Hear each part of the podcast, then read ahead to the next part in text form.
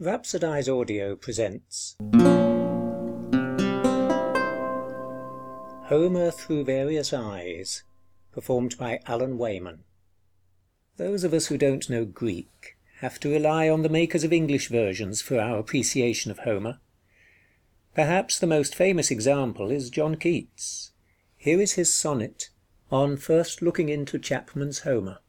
He wrote it early one morning in 1816, after staying up all night with a friend reading through George Chapman's verse translation of the Iliad and the Odyssey, published in 1616, the year Shakespeare died.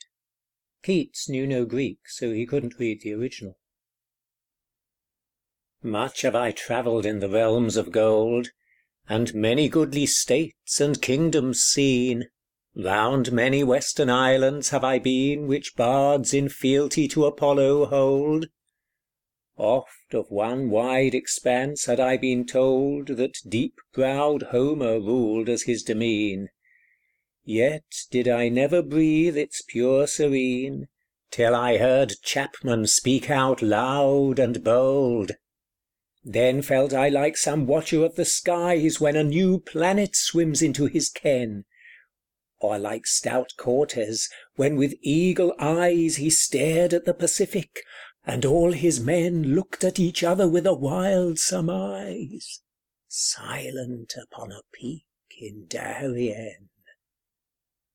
So, here is a little excerpt from Chapman's translation of Book Nine of the Odyssey. Odysseus is telling of the things that happened to him on his long and tortuous way home after the siege of Troy. Nine days more adverse winds tossed me, and the tenth the shore Where dwelt the blossom fed Lotophagi I fetched, fresh water took in, instantly Fell to our food a shipboard, and then sent Two of my choice men to the continent, Adding a third, a herald, to discover What sort of people were the rulers over The land next to us. Where the first they met Were the Lotophagi, that made them eat Their country diet, and no ill intent Hid in their hearts to them; and yet the event To ill converted it, for, having eat Their dainty viands, they did quite forget, As all men else that did but taste their feast, Both countrymen and country, nor addressed Any return to inform what sort of men Made fixed abode there, but would needs maintain Abode themselves there, and eat that food ever. I made out after, and was fain to sever Th' enchanted knot by forcing their retreat, That strived and wept, and would not leave their meat For heaven itself; but dragging them to fleet, I wrapped in sure bands both their hands and feet, And cast them under hatches, and away Commanded all the rest without least stay, Lest they should taste the loot too, and forget With such strange raptures their despised retreat. All then aboard, we beat the sea with oars, And still with sad hearts sailed by outway shores.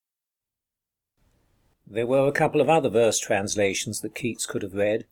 A century or so after Chapman, Alexander Pope published his version of Homer, also in rhyming heroic couplets, but in the different style of his time. Here's the same episode in his version. Nine days our fleet the uncertain tempest bore Far in wide ocean and from sight of shore. The tenth we touched, by various errors tossed, The land of lotus and the flowery coast. We climbed the beach, and springs of water found, Then spread our hasty banquet on the ground. Three men were sent, deputed from the crew, A herald one, the dubious coast to view, And learn what habitants possessed the place. They went, and found a hospitable race, Not prone to ill, nor strange to foreign guest; They eat, they drink, and nature gives the feast. The trees around them all their food produce, Lotus the name, divine nectareous juice, Thence called Lotophagi, which whoso tastes, Insatiate riots in the sweet repasts nor other home, nor other care intends, But quits his house, his country, and his friends. The three we sent, from off the enchanting ground We dragged reluctant, and by force we bound. The rest in haste forsook the pleasing shore, Or, the charm tasted, had returned no more. Now placed in order on their banks, they sweep The sea's smooth face, and cleave the hoary deep.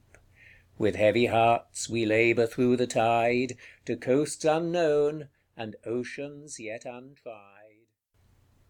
Half a century after that, William Cowper made a new version in blank verse. Here is his account of the Lotus eaters: Nine days by cruel storms thence was I borne Athwart the fishy deep, but on the tenth Reached the Lotophagi, a race sustained On sweetest fruit alone.